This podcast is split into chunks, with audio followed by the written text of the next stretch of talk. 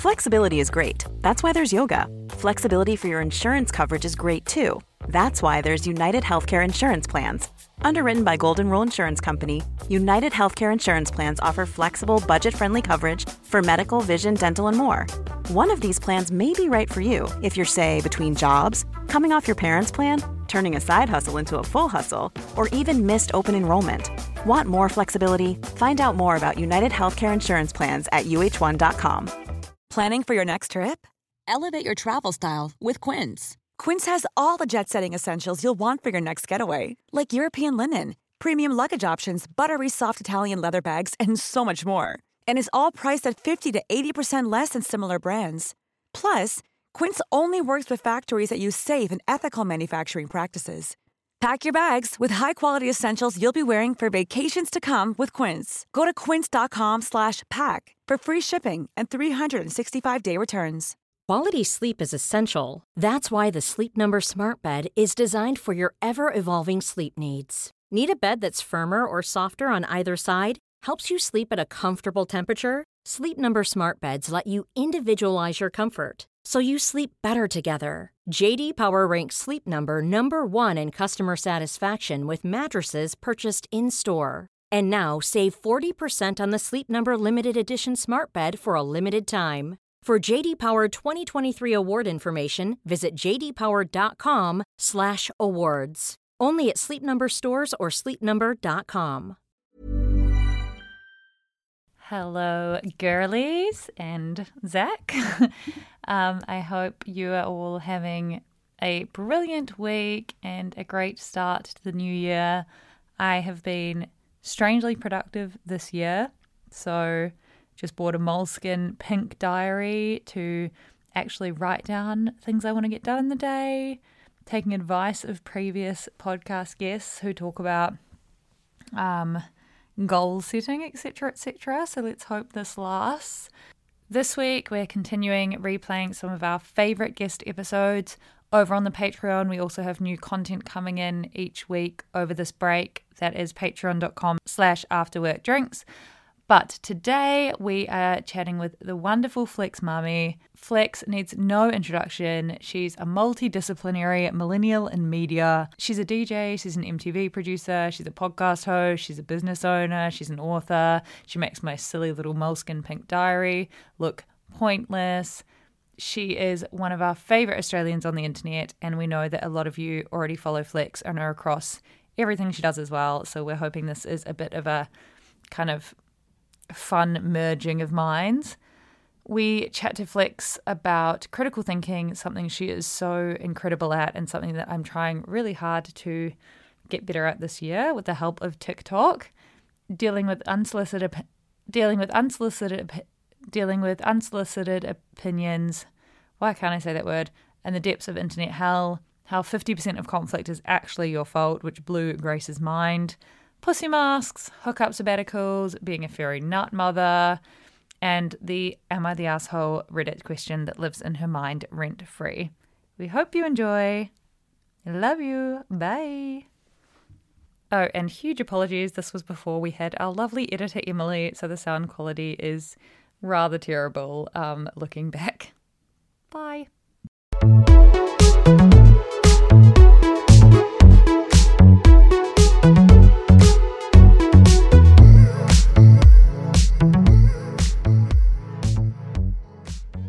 Welcome. Did you Hello. say um, welcome to us? I did. welcome. welcome to my presence. um, Flex, I'm very excited to talk to you because I've never met you before, which feels kind of odd considering I like worked in Australian media for like, but I, I'm from New Zealand, but worked there for like three years and just never came across you. Now's our time. Now's our time. I know. I've been voting for you for the M T V thing, like a true fucking stan. Oh my God, thank you. If I don't win, I'm going to say it's rigged. That's my plan. It, it, I'm boycotting all media. Yeah, you will win. Somebody needs to fix something behind the scenes. What happens if you win? Oh, nothing. Money? No, that's you the just thing, get to... Grace. The prestige is yeah. good. Yeah, that's the thing. Like, we forgot. We kept getting um hounded into the Australian Podcast Awards, and they were like, enter, enter, enter, enter, and then we just completely forgot. And I was like, Grace, the, we've missed the deadline. And then I was like, oh, who gives a fuck? And then like someone the other day was like, yeah, literally the only thing is that you can say you're an award-winning podcast. And I was like, damn it, I want to be able to say that. Exactly. That's the only that? reason. Being an be award-winning anything. Yeah. More awards Ooh. will come, and the amount of people who don't enter or care is astounding. So I don't know, I think the odds are really good. You've got next year. The odds are stacked in your favor. For the first time this week, we are going to do the intro with you on the call, because I love it. Um, we usually do it afterwards and then we forget to do it and then it's just a mess. But I've written a little spiel. So we are so excited this week to be speaking to Flex Mami, who is a self-described multidisciplinary millennial in media, a D J, an M T V producer, a podcast host, a business owner of a critical thinking card game called Reflex, the owner of an e-commerce site called Flex Factory, a D I Y queen, and an author to be. And we are just wondering if you ever sleep. Oh. You know what? Sometimes I'm really good at getting my nine hours in because I really enjoy sleeping. But other times it's just not possible. But I don't really, I don't know. I'm not that kind of person who's like, oh my God, I didn't get any sleep and therefore I can't function. I think I can function a bit too well on no sleep, and that's why I pack heaps of stuff in, because I want to like not work for the rest of my life. Is that a coherent sentence? I don't want to labor forever. Like, I don't want mm. to continue this for a lifetime. I'm trying to get it out the way so I can be a woman of leisure full time from forty onwards. How much strategy is involved from your end, do you think, in terms of like a long-term career plan? It's more reactive strategy because, I mean, I couldn't have predicted even having this career, let alone the trajectory of how it's gone so far. So it's just keeping an eye on the prize in the sense that I can't get so caught up in just one thing because everything is fickle. I mean, have you seen all the influencers who just influence and then they run out of influence and have no jobs? Dumb, yes. Really silly. So, so for me, it's being really mindful that if I want to sustain this whole career path of working for myself and being paid to be myself, I'm like, well, how does that evolve um, within this like dynamic of the internet, you know? And so it's working, but it's just like a lot of work. But I mean, it's easier than trying to retire early doing a fucking nine to five. That's not happening.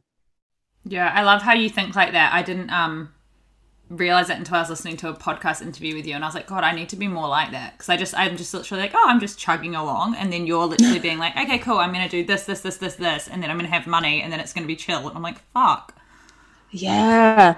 I don't know, like I I like the chugging along vibe, but then like I just feel like all work is really difficult, even if it like it's not comparable the amount of struggle it takes to do any job, but all work is difficult. I don't want to do any of it long term. So like the reminder of, you know, when you have just one of those long days where you're like, gosh, can I really sustain doing emails until I'm seventy? Surely not. And then with that in mind, I'm like, okay, how do we make sure I don't? How can I wake up every day and just like tend to a garden, make something, do something philanthropic, go travel? We'll get there. Um, you've talked before about, like, obviously your business now is kind of yourself. You've commercialized yourself to the extent that you are your own brand. Um, Is that something that creeped up on you and then you had to deal with, or do you remember making a a strate- like a decision, like, okay, this is what I'm going to do? Because it's kind of like a big call to make. Yeah, you know? I mean, so when I made that transition from like I work in an office to I'm a full-time D J, it was more like I work in an office, this is really monotonous, I want to do something fun, I'm going to be a D J. And then suddenly I was DJing thirty hours a week. You know, that kind of crept up in that sense. And I knew it wasn't sustainable to do both. And I thought if I uh, stay in the full-time job, I might just die of boredom. um, but if I become a D J, I could be a drop kick. So I was like, let me be a drop, t- a drop kick for a second. And then worst case scenario, I'll just go back and get a real job. So that was uh, not strategic, but a reactive, conscious decision.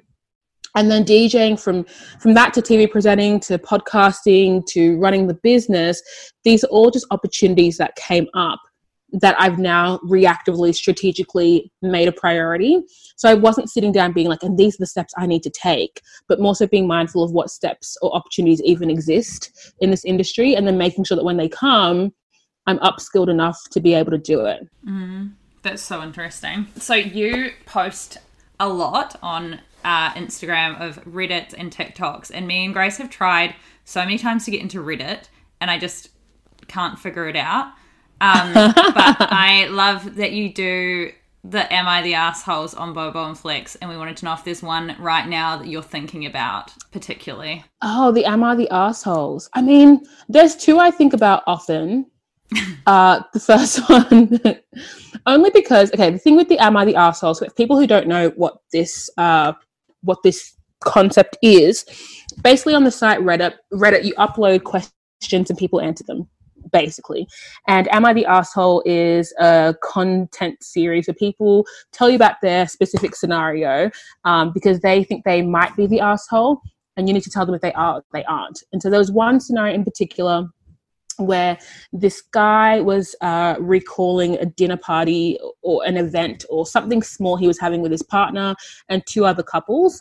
Um, these were his closest friends, his COVID bubble, whatever you want to call it. And um, basically, yeah, so imagine three couples, hetero, three guys, three girls. And one of the girls from another couple gets super, super drunk and trashed and shits herself. And she shits herself on herself, on the couch, everywhere. And all the other couples, including her partner, are off her and are lamenting that she's an adult and she should know better. So they leave her and they go to bed. This guy, being a nurse and objectively a good friend, decides that he's going to clean up the shit off her, you know, from puss to crack, clean it up. And then he's going to put her in a new she's outfit. She's on his couch. She's on well, his so couch. He has a vested interest yes. as well in this being not contextually, yes. Out. So they're at his house, on his couch. They've all left. His, his His wife is left. She's not dealing with it either. So he's like, I'm a nurse, and I also, uh, this is nothing to me to clean you up. Not a big deal. I do this all day. And also you're on my couch and I want to clean it up.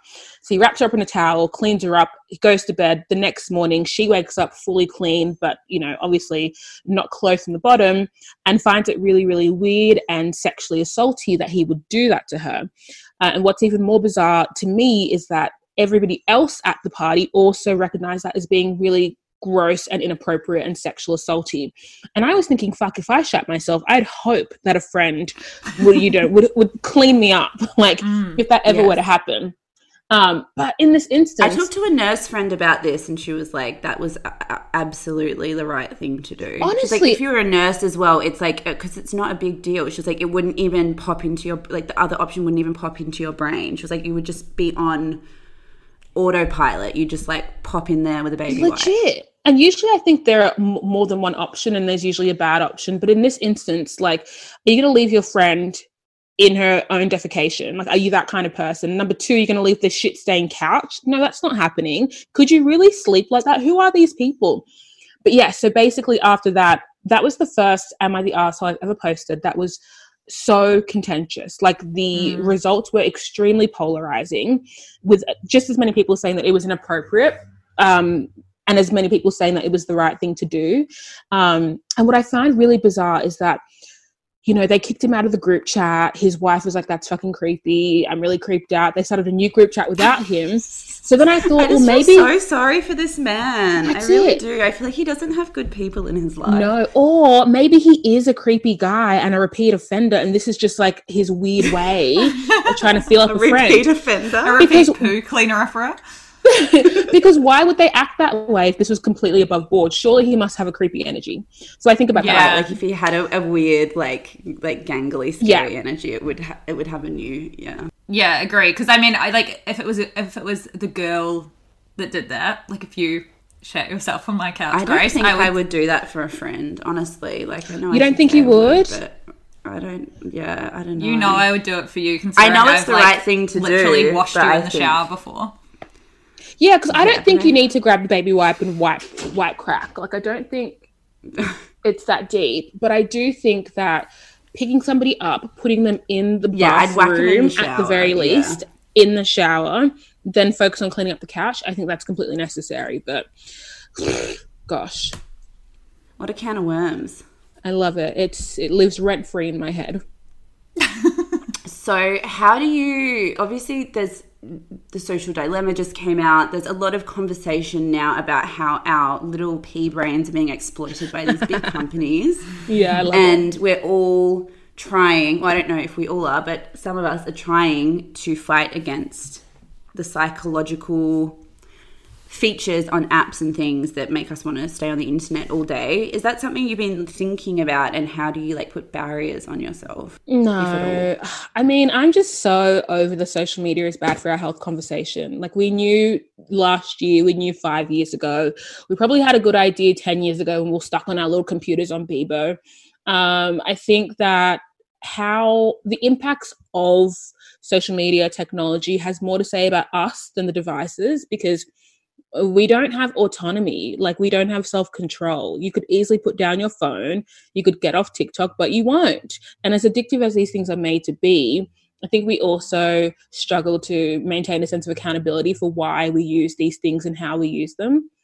It's so easy to be like, the developers, they're in our head, they did this. It's like, put down your phone, sis, log off, get off Instagram, but you won't. Um, and so for me, I guess like, I guess I, I already have a different relationship to social media and the internet, in the sense that I wasn't somebody who was actively posting until I was building a brand. So I, was, I had those accounts, like ghost accounts, like no pictures, fucking like no interaction, just use it to stalk other people. So I already had this weird, um, I don't know if it was a, a, a complex or whatever it was, like, who's so important? Why do normal people post? Like, what's so important about your life? Just like, keep it offline. But then obviously that's, you know, my opinion on that's changed a little bit. But I think that like, I'm incentivized to be on the internet. Like, it pays my bills. It awards me a certain lifestyle. It's the only reason why I can do what I do in the way that I do it. And that's why I stay on it. If not, ugh.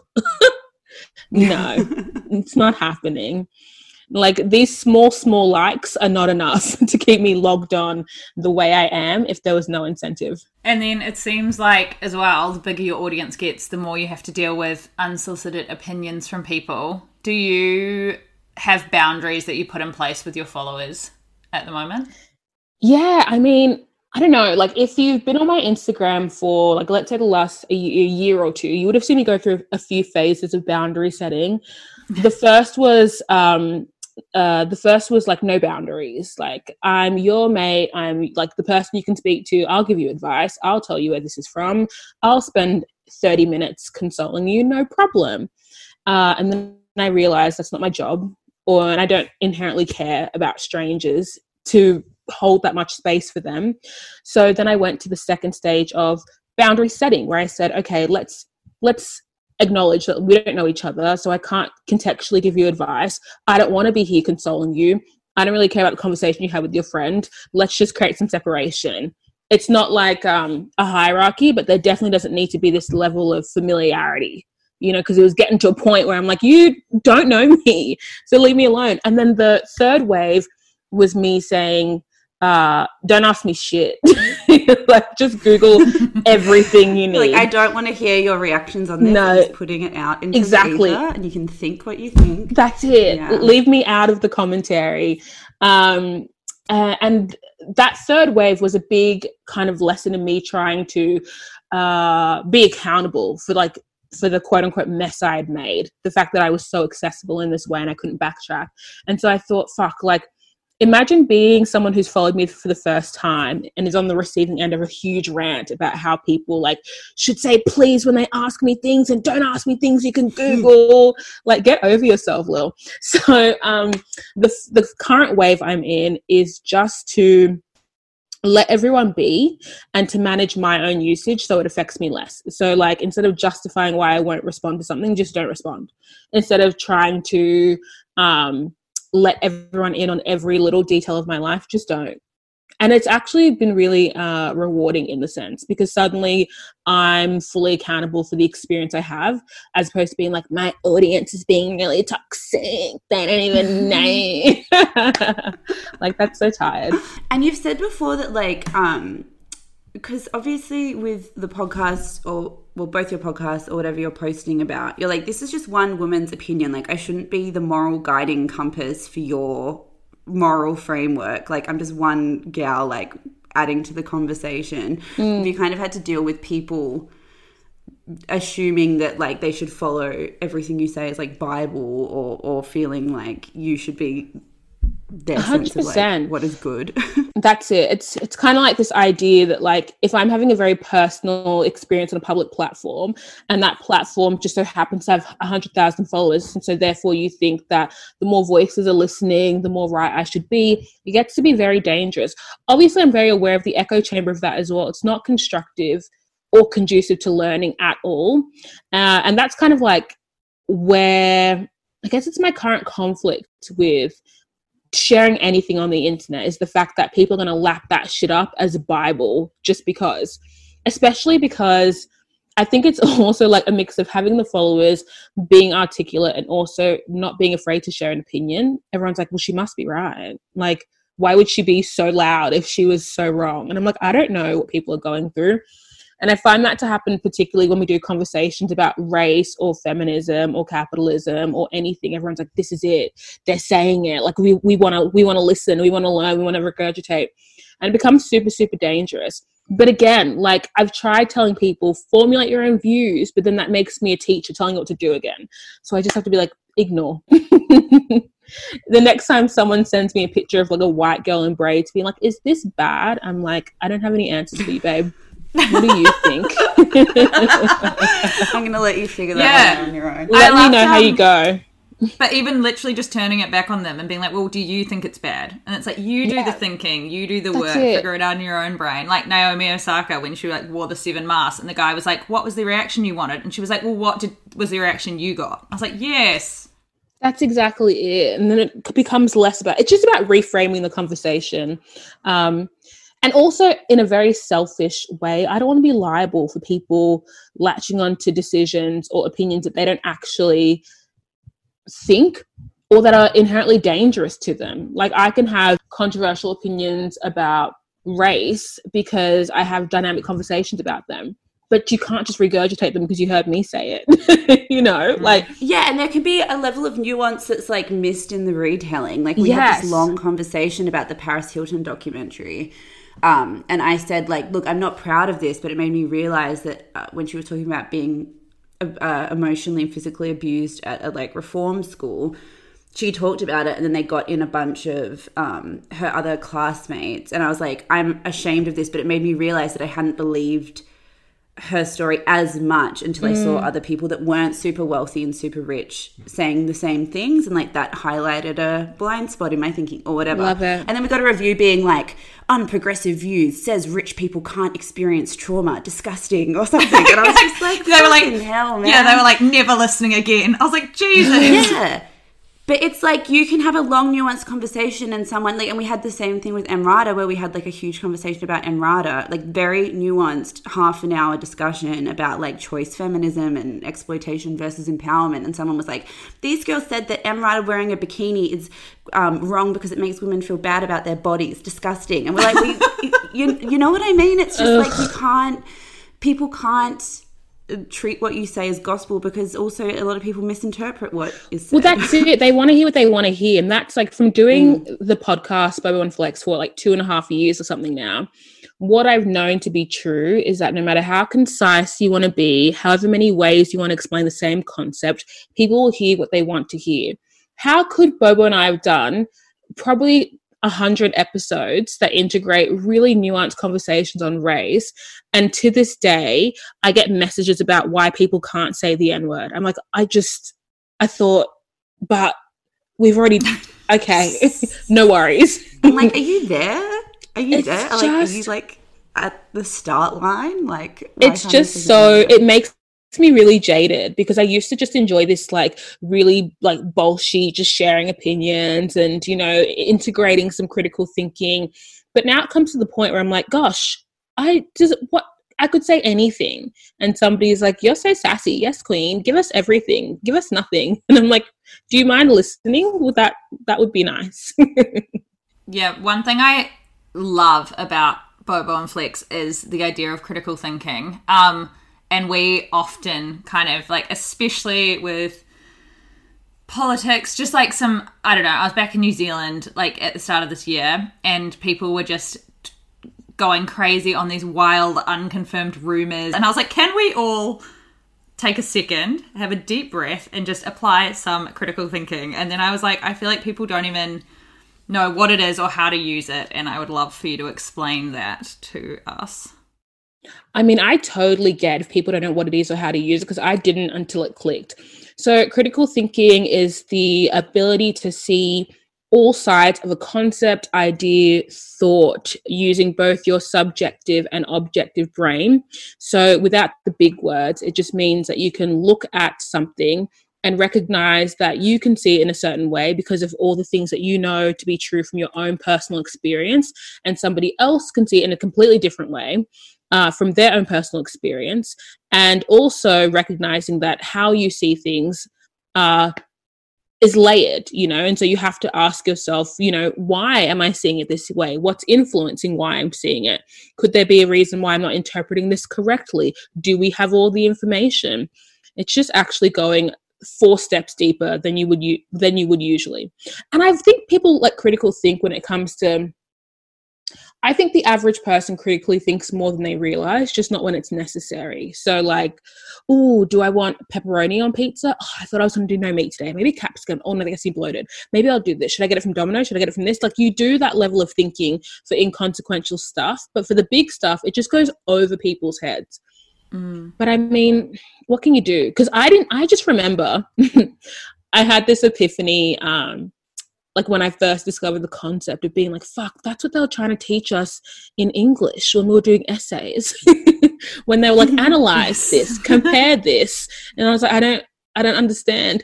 Like, I would do essays and my teacher would be like, babe, you didn't answer the question. I'm like, I don't really get what it's asking. She's like, you need to look at this information and discern what it's telling you. I'm like, I don't, what does that mean? So I get it. If you've done your last bit of learning in high school, I can totally understand why you can't critically critically think. It's not your bad.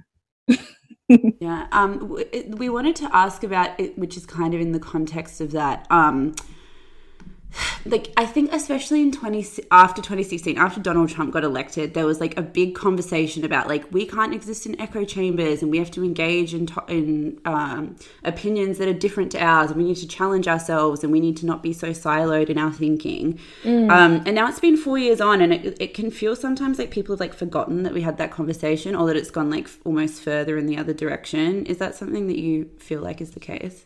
Absolutely. But I think, I mean, I just reckon the internet is full of people just like doing things in theory, not in practice, because, you know, that idea of like when you get validation, you get a bit of dopamine, that spike, you chase that feeling, not necessarily the impact of what that feeling should have given you. For example, you know how, let's say you go and tell your best friend, oh my God, I'm going to start, I'm going to go vegan. Like, I'm going to look after my health. And she G's you up and she's like, oh fuck, I love that validation.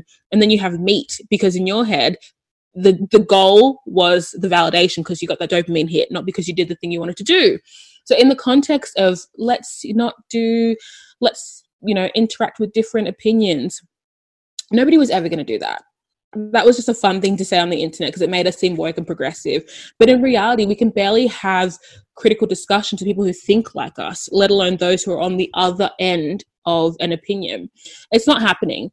I think that, um, I think also, that kind of uh, quote or that kind of intention um, was said, or I guess like that kind of thinking presumed that everybody was at a level of self-awareness that they're not at. So like if you were a self-aware person who could see past um, somebody's political beliefs or socioeconomic status and see them as a real person, then maybe yes, go and engage with someone who believes something different to you. But the average person is like, you're a conservative, bad, you know, you, yeah, yeah. um, uh, like you believe in polyamory, quirky, uh, you eat, still eat meat, bad person, you vote, good person. We're not at the point where people can see be- like beyond binaries to now do nuance. It's not happening. And that was something that we thought came through with the when you interviewed Lindy Klim for her like mm. pussy masks. Yeah. And even you were just like, I'm just going to facilitate a conversation mm-hmm. to hear both sides. And even you facilitating the conversation got backlash because people couldn't divide facilitation from like endorsement, which Absolutely. I found crazy. Yeah. So for context, if people don't know what happened, Lindy Klim uh, launched uh, a range of sheet masks for your vulva and immediately got heaps of backlash. I mean, I even thought it was sus when I first saw it. I was like, what the fuck is this? You know, this patriarchal blah, blah, blah, blah, blah. And then I was like, hold on. Like, with all this information we have, which just said that it's like meant to hydrate, nourish and restore your vulva, that's not really enough for me to go on a, on a tirade about it. And uh, it's it just so happens that I was trying to get out of that, like, let's, I don't know, I just was, I'm trying to not project onto people what I think they think. And so in this instance, when I just happened to get an email from a P R team, I was like, fuck, let me just ask her, like, what was your intention? Because on this end, everyone thinks you're a vehicle for the patriarchy, babes, but if that wasn't your intention, I'd love to know.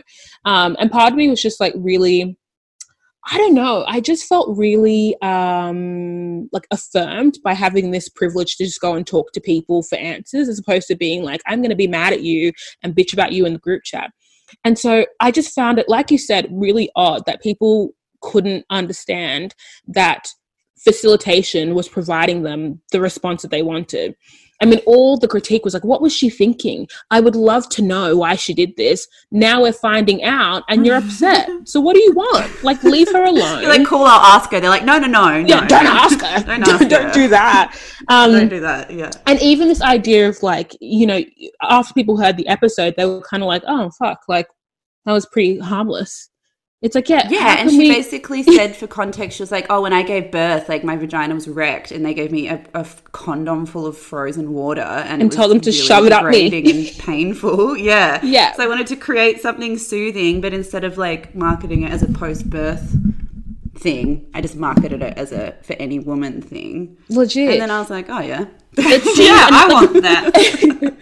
And it, it was definitely a conversation of intent versus impact. I mean, she's not absolved of the impact of that kind of product and the me- and the messaging behind it. But also, we have to acknowledge that in, in the context of what actually happened, it was extremely harmless. And I thought that would be enough for people. And again, like, I'm just like, I'm over it. Like, I feel as though a lot of that conversation for me, or that whole experience, was indicative of the fact that people just love uh, victims and oppressors, and they love, it's all a power play. Because in this instance, it would have taken more people less time to tweet her, email her, uh, D M the Instagram and say, hey, what's this for? But no, we ran to this Facebook group. We ran to these comment sections. We degraded her. We belittled her. What for? It's so tiring. And I'm just like, what's the um the end game? Because if you're outcomes based, surely you just want this woman to understand that she accidentally facilitated vaginal shame, and maybe she just hasn't read the room in terms of, like, mm-hmm. millennial and Gen Z conversations. And it was clear from that conversation that she hadn't. She was like, I had no idea. Yeah. Like, yeah. And then where? She's like, great, I'll change my marketing. Then surely everyone's happy. But it's like, people don't actually want her to learn and no. change, because it's people like- want punitive justice. They don't want rehabilitation. None of that. Like, it's all a fucking sham. And I was like, what is going on, everyone? Like, is this what? But in my head, I'm like, what are we doing? Aren't we learning these skills of nuance and critical thinking and understanding there aren't moral binaries for situations like this? Like, are, are we learning all these skills to talk to our friends and, you know, share the same thoughts and, you know, uh, like, villainize anyone who doesn't think like we do? I thought we were learning these skills so when these situations happen, we can address these people and say, hey, bitch, like, something's not sitting right. And then go from there. But I guess not. uh, speaking of vaginas, um, you call yourself the fairy nut mother, because mm-hmm. your advice has helped a lot of your female followers discover good masturbation. Why do you think it is that so many people don't know how to get themselves off? Mm, I would say it's for all of my followers, actually, not just the vagina havers, but I just, I don't know.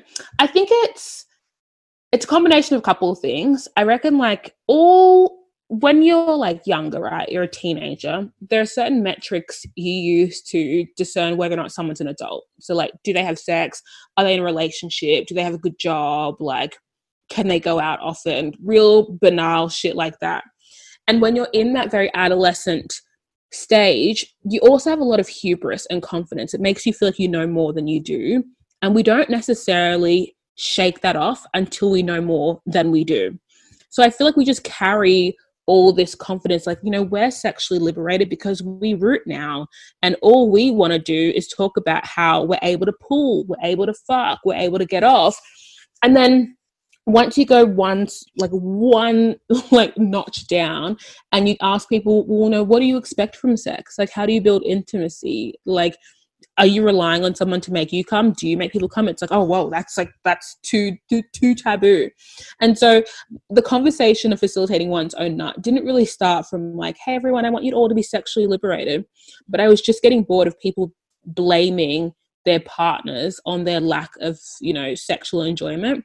Like, oh, that, that guy was a shit root. He didn't make me come. I was like, make yourself come. I don't understand what the issue is. Oh, you don't know how? Well, let's talk about it. Suddenly it's a different conversation we're having. It was all about just shifting, um, just shifting the conversation so it's productive. And like a lot of popular things on the internet get unproductive really quickly. Like, all men are trash. We can, it's just like funny until it's like, but it's untrue. mm. So where do we go from there? Like, that's not productive. Let's have a productive conversation. Like, all men who date women should be more concerned about whether or not they come. That's a good conversation. Let's do that one. But I don't know, man. The internet tires me out. I'm just like, I used to, I feel like back in the days, like early stage internet, I used to be just so vivacious and bright and outgoing and alive, and now I'm just an empty fucking shell. I know, it's worn me down. It's I feel worn like I just me wanna, down. I just want to get off. I just can't, like. Yeah. But I think it's more people than the internet though, because, um, like the internet as just like an you know an objective tool, fine, but it's the people and the interactions I see that really just like, whoa. I'm like, wow, we're still doing it's, this. I think it's given everyone the idea that like every thought that comes into their head is like valid or worth sharing. Like, we're talking mm. about the Chrissy Teigen thing, and we're like, some people being like, you shouldn't have posted this picture, and it's like, okay, you can just think that and like text your mum and tell her. Yes. Like, why do you need to tell the group chat? yeah. yeah, literally tell anyone. Like, go and yell it on the street. Like, why do you need to respond to her directly? It's like this weird thing where everyone has been made to feel that like any thought or feeling they have is like worthy of being published. It's bizarre. It's all a power play, I reckon. I just see the way people, because what else is the intention? Like, what else are you getting at? Like, in that moment, imagine you were someone who decided that I'm watching this woman who's just had a stillborn fucking baby, and I think it's a bit much to share. So let me bring her down a peg so she knows. What are yeah. you talking about? Like, are you deranged? Like, I don't understand. When you put it in the context of everybody wants to feel a little bit powerful, and the quickest way to do that is to assert your dominance over someone else, then a lot of the internet behavior is kind of contextualized. Like, yeah, I see what you were doing. You want to feel powerful for a sec. I get it. Um, so we wanted to talk to you a little bit about dating and relationships, because we did a huge episode when Izzy went through a breakup, and it's like by far our biggest episode ever, mm-hmm. because there's a big appetite for the dating info. Bitches um, love listening so to me cry. Oh. All that.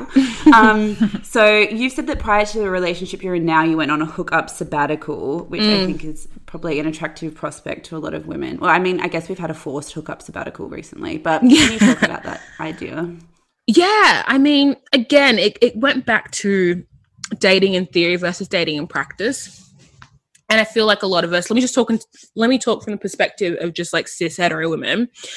A lot of us, um, you know, there's a dissonance between like the power we think we have and then the power that we display when we're in situations, right? So like when you're with your girlies, you're like, fuck this guy. I'm just going to go in. I'm going to fuck. I'm going to leave. I'm going to tell him what I want. I'm going to tell him what I like. And then in reality, he hasn't responded to your text messages in three days. And the moment he does, you're on it. And you're just like gagging for that recognition, which is totally fine. We all do it. I get it. I love it. But I had to kind of like, do you know what's that fucking quote? Like, the definition of insanity is doing the same thing over and over and expecting a different result. That was dating to me. You know, going into every interaction with the same the same energy, the same kind of like, I don't know. It was like the same energy, the same intention, and not getting the same results, and be like, what is happening here? Um, and a big turning point was um, this discussion that Bobo and I had about hookup culture, because it's been so uh, wrapped up in the conversation about feminism. Like, those two are intertwined. To be a good feminist is to be sexually liberated, is to, you know, reclaim your sexual power, is to, you know, not feel as though any kind of sexual experience you have should be tied to romance or anything, um, which can be inherently damaging because sex is not integral to feminism and vice versa. And so when we had this conversation debunking what hookup, co- sorry, when we had this conversation debunking what hookup culture had done for women, suddenly I was like, whoa, I am honestly allotting far too much time to really dead-end interactions. Like, I spend more time facilitating dumb fucking conversations with men I don't really like in hopes that they'll like me more so I can have the power or the upper hand. And then suddenly six weeks go by and I've met all their friends and they say they don't want to hang out. Like, it's just ridiculous. And it wasn't until I got to a point where I was like, fuck, I can just... I was having my own like internal crisis of like, what is this dating thing? It's not, it's not yielding any fruit, but I would spend more time dating than like doing a hobby or seeing my friends. Like, what the fuck is this? And so it was that, coupled with the fact that suddenly everybody was asking Bobo and I for dating advice. And I was like, bitch, I don't have any. It was like, it is, I don't have anything here. I checked everything. It's not working. And so taking that, like, however many months, four, five, six months, abstinence, celibacy vibe was so affirming, because you realize how much weight you put on dating, and you realize how much of it is rooted just in insecurity and shame of being the one who's not picked, the one who's not loved, the one who wasn't worthy enough. That stuff is so toxic and so dangerous. And so taking a step back intentionally, not being single by circumstance, single by choice, very validating, but only if you really want it for yourself. Don't do one of those. Like, you can't be like, I'm not going to hook up because nobody wants to hook up with you. You only do it. Like, you actively turn down people, you actively don't go on dates, and you don't remove yourself from your, the life you were having. Like, you still go out to clubs, you still engage with people, but you just stop every time. And suddenly it was like, whoa, I'm seeing shit with different eyes. Like, it's making sense. It was just another lesson in accountability for me, like, and, and another lesson in making sure that my critical thinking uh practice sorry my critical thinking theory was lining up in practice, because often it doesn't, you know. Like, and that was a huge dissonance that I would have let go if it wasn't affecting my life, you know. Like, you know how like a couple bad days can really just put a damper on your whole life, like not just mm. your dating life, like your actual life, your mental health, your sense of self-worth, your sense of like your self-esteem. That's not worth it to me. So suddenly I just had to put myself first in a very, very honest and practical way, and it was so worthwhile. I recommend it. I mean, COVID doesn't count because, like, you know, if you can't go out, you can't go out. But turn down people, it'll change your life. It's crazy as well, like how um how like you people focus on dating, I think, just for, yeah, like the dopamine hit and for the the validation, um and then it like means that you're focusing on dating instead of focusing on the actual issues, which is like that you're feeling a bit lonely at the moment, or yes. that you um don't want to deal with the things you need to. Like, I'm so guilty of that. After when I landed back in London, which was literally only a couple of weeks ago, all of my friends here are in relationships, and I went for a mm. walk in the park with one of my friend and one of my friends, and I literally got home that night and downloaded Hinge because I was like, oh my God, I just feel lonely here. And then I was yeah. like, wait, stop, because then you feel, I was talking to my therapist about it, and I was like, then you yes. just feel so much fucking worse when you start talking to someone and then they don't reply, and it's like, wow, that's like even even worse than I was feeling before. Mm-hmm. It's just this proactive separation from all that shit. And I think that, like, I know for a fact that most of life is a performance. I get it. I love it. But I think that gets to a point where, like, everything is on a bell curve for me, where it's like it starts as being beneficial, beneficial, beneficial, and it reaches a, it reaches a maximum point where it starts to go down the other end and it's no longer beneficial or enjoyable anymore. And that was dating for me. it does feel really good at a certain point to be up and about and like hanging out, dancing, meeting, rooting. And then it hits critical boiling point and it's all downhill from there. And if you don't jump off that fucking ship, it'll drown you. Yeah. It's a really, yeah, it's a shit feeling. I was like, oh my God, I now feel like, I was like, I'm letting, I was like, I'm literally letting like this person not replying to me affect my whole week. And I was like, that's mm-hmm. fucked up. I was like, are we not past that? I thought that was like a teenage thing. And then I was like, no, it's a thing because you're placing so much, um, like whatever it is of your kind of emotions onto this because you're not dealing with like why you're feeling that way in the first place, that when this random person you don't even like doesn't reply to you, it makes you feel horrible. And the person is like interchangeable. That's yeah. what you can start to see. Like it actually, it literally could, you could not care less who the actual person is who's like not replying or not exactly meeting for a drink. It like could be literally anyone. It's mm. just because it's someone that's rejecting you. It's the principle it of it. Horrible. Mm. I know it's yeah, it's so silly.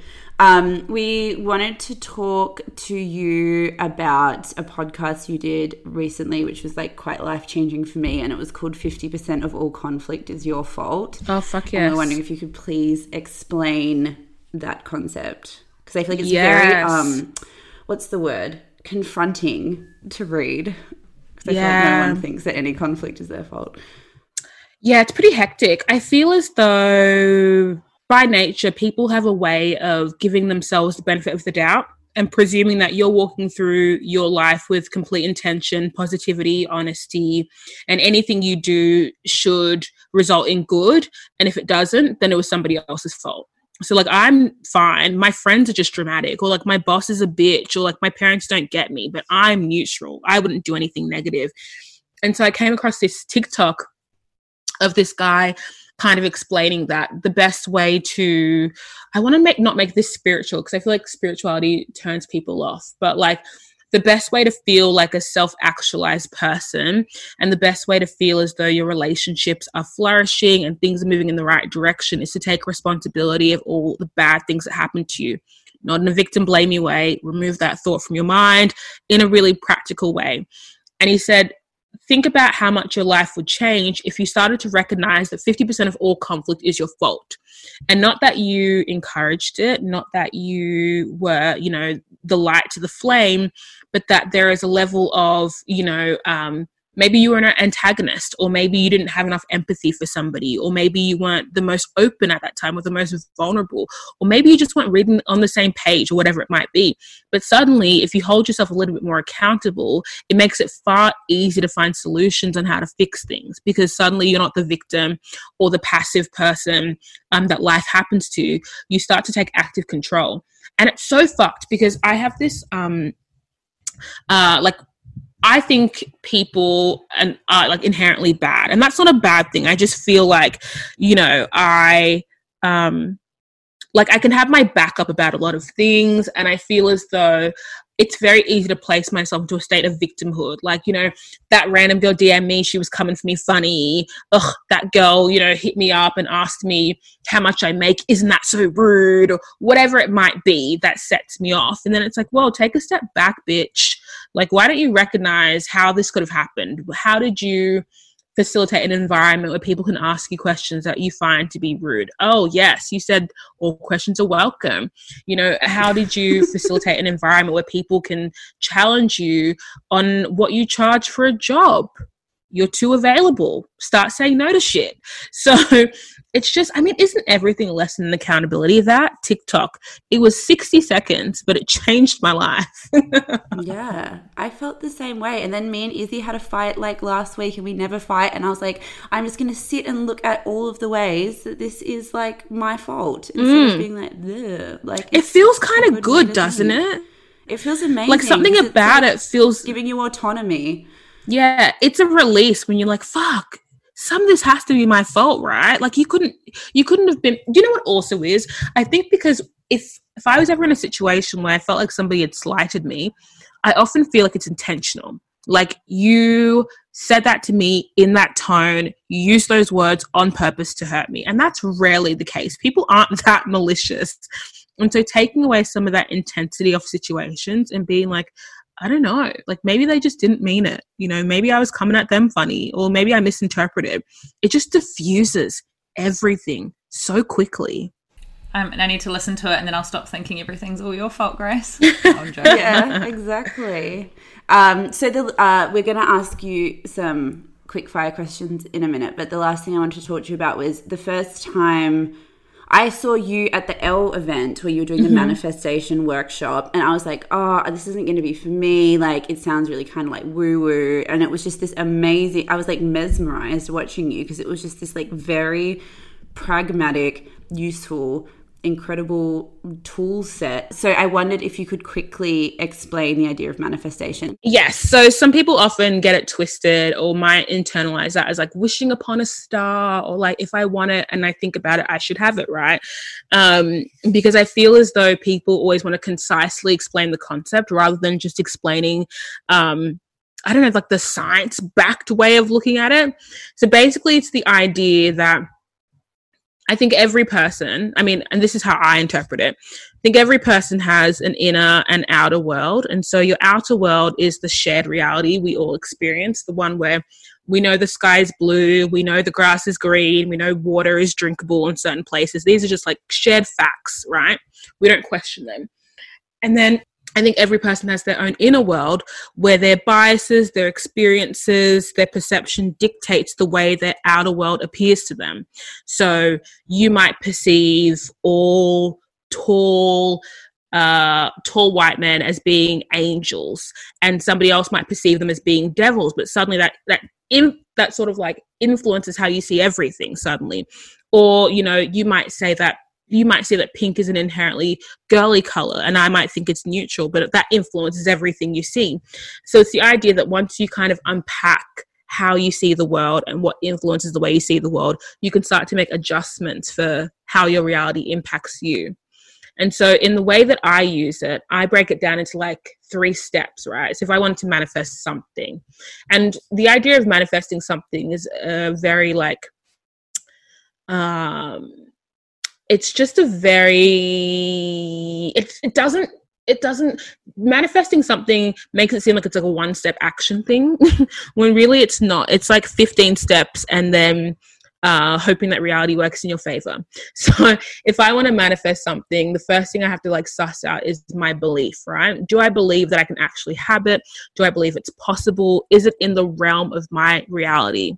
And often it's not. So for instance, when people are like, I want to manifest a partner, I'm like, that sounds cool, but I don't think you actually think that you are worthy of the partner you want, because you keep dating bums, you keep rooting losers, like you don't approach people you're attracted to, you don't approach people you think uh, are aspirational. So fundamentally, you don't believe that you can be in the relationship you want. And that's not my business. That's your business.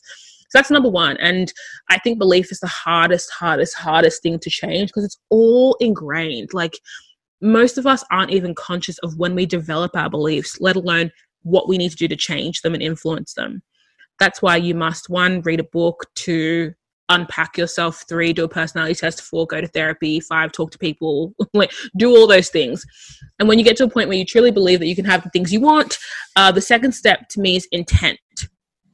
And that's kind of unpacking like what you think the thing you want will benefit you. So like if you want to be in a relationship, what do you think that's going to do for you? Like on a practical level, is it going to make you happier? Is it going to make you feel more secure? Is it going to make you enjoy life? These things are super important to understand, because if you don't know what your intent is, then you don't know what your motivators are. And you don't know what your barriers are either. So if your motivators for being in a relationship is company, well, you can get company anywhere, babes. Like you've got friends for that. So that's not necessarily a motivating factor. If your motivation for being in a relationship is, you know, somebody to root frequently, well, you can do that anywhere. So you're going to have to think a bit deeper about that. Maybe your motivation is not to feel lonely anymore, and having a partner who is committed, suddenly we know what you're looking for. So when you go on Hinge and you go on Tinder and you meet somebody who is non-committal and a commitment phobe, you know exactly that that person's not for you, you know? And the third step which I think is the easiest step, but I think is the hardest step, is action. I think when people Google manifesting, it's very mental practice. Like, I just need to think some shit and then it'll happen. But no, you actually have to go and do it. So the belief and the intent just sets you up so that the action is the easy fucking bit. So you believe that you are worthy of a great partner. Your intention is to find someone who appreciates, you know, quality time like you do, and the action is going out into the world and expressing those things exactly how you want them, and it puts you closer to the opportunity than you would have been before this whole practice. So that is my long, convoluted way of explaining what manifesting is. I think a lot of people underestimate the power of just doing stuff, you know, like, oh, I really want to work at that magazine. Have you emailed?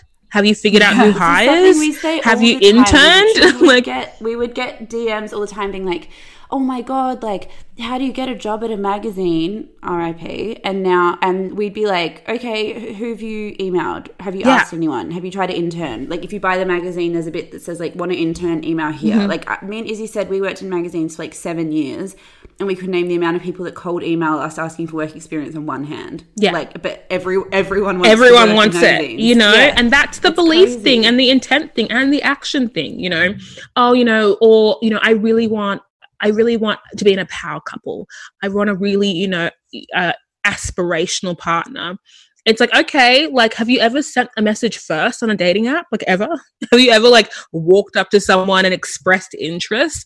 Are you just a passive person? Yeah, perhaps maybe you're not going to get what you want. So it's this idea of, like, once you train your mind to to acknowledge that things are in your realm of possibility and that they could happen, you're less insecure about actually going to try them. Try some shit, people. And DMing someone for a tip isn't trying. Yes. um, outsourcing. We're going to let you go in just one second, but we wanted to finish with a quick fire round of reflex questions. Fun. Okay. When dating, is having a type ethical? Uh, no. But we do it anyway. Everyone has a type. Who thinks mm. they're out here being an ethical bitch? That's not my game. I'm the most in- immoral, unethical person I know. I stand by it. um, what is the one thing you wish people would talk about more? Uh, their lack of consistency. Do you believe aliens exist? Yeah. Would you rather live without orgasms or romance? Uh, orgasms. And if you had the option to become immortal, would you? Yes, one hundred percent. Like Edward Cullen. Um, Literally, where am I trying to go? I've already lived too much of my life. It's a quarter over, maybe even a third over. How sad. Uh.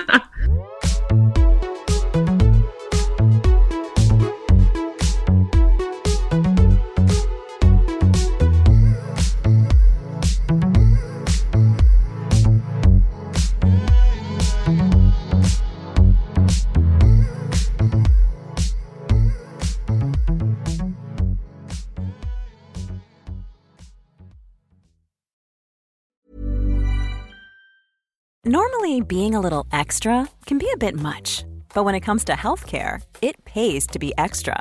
And United Healthcare makes it easy with Health Protector Guard fixed indemnity insurance plans. Underwritten by Golden Rule Insurance Company, they supplement your primary plan, helping you manage out-of-pocket costs without the usual requirements and restrictions like deductibles and enrollment periods. So when it comes to covering your medical bills, you can feel good about being a little extra. Visit U H one dot com to find the Health Protector Guard plan for you. Planning for your next trip? Elevate your travel style with Quince. Quince has all the jet-setting essentials you'll want for your next getaway, like European linen, premium luggage options, buttery soft Italian leather bags, and so much more. And is all priced at fifty to eighty percent less than similar brands. Plus, Quince only works with factories that use safe and ethical manufacturing practices. Pack your bags with high-quality essentials you'll be wearing for vacations to come with Quince. Go to quince dot com slash pack for free shipping and three sixty-five day returns.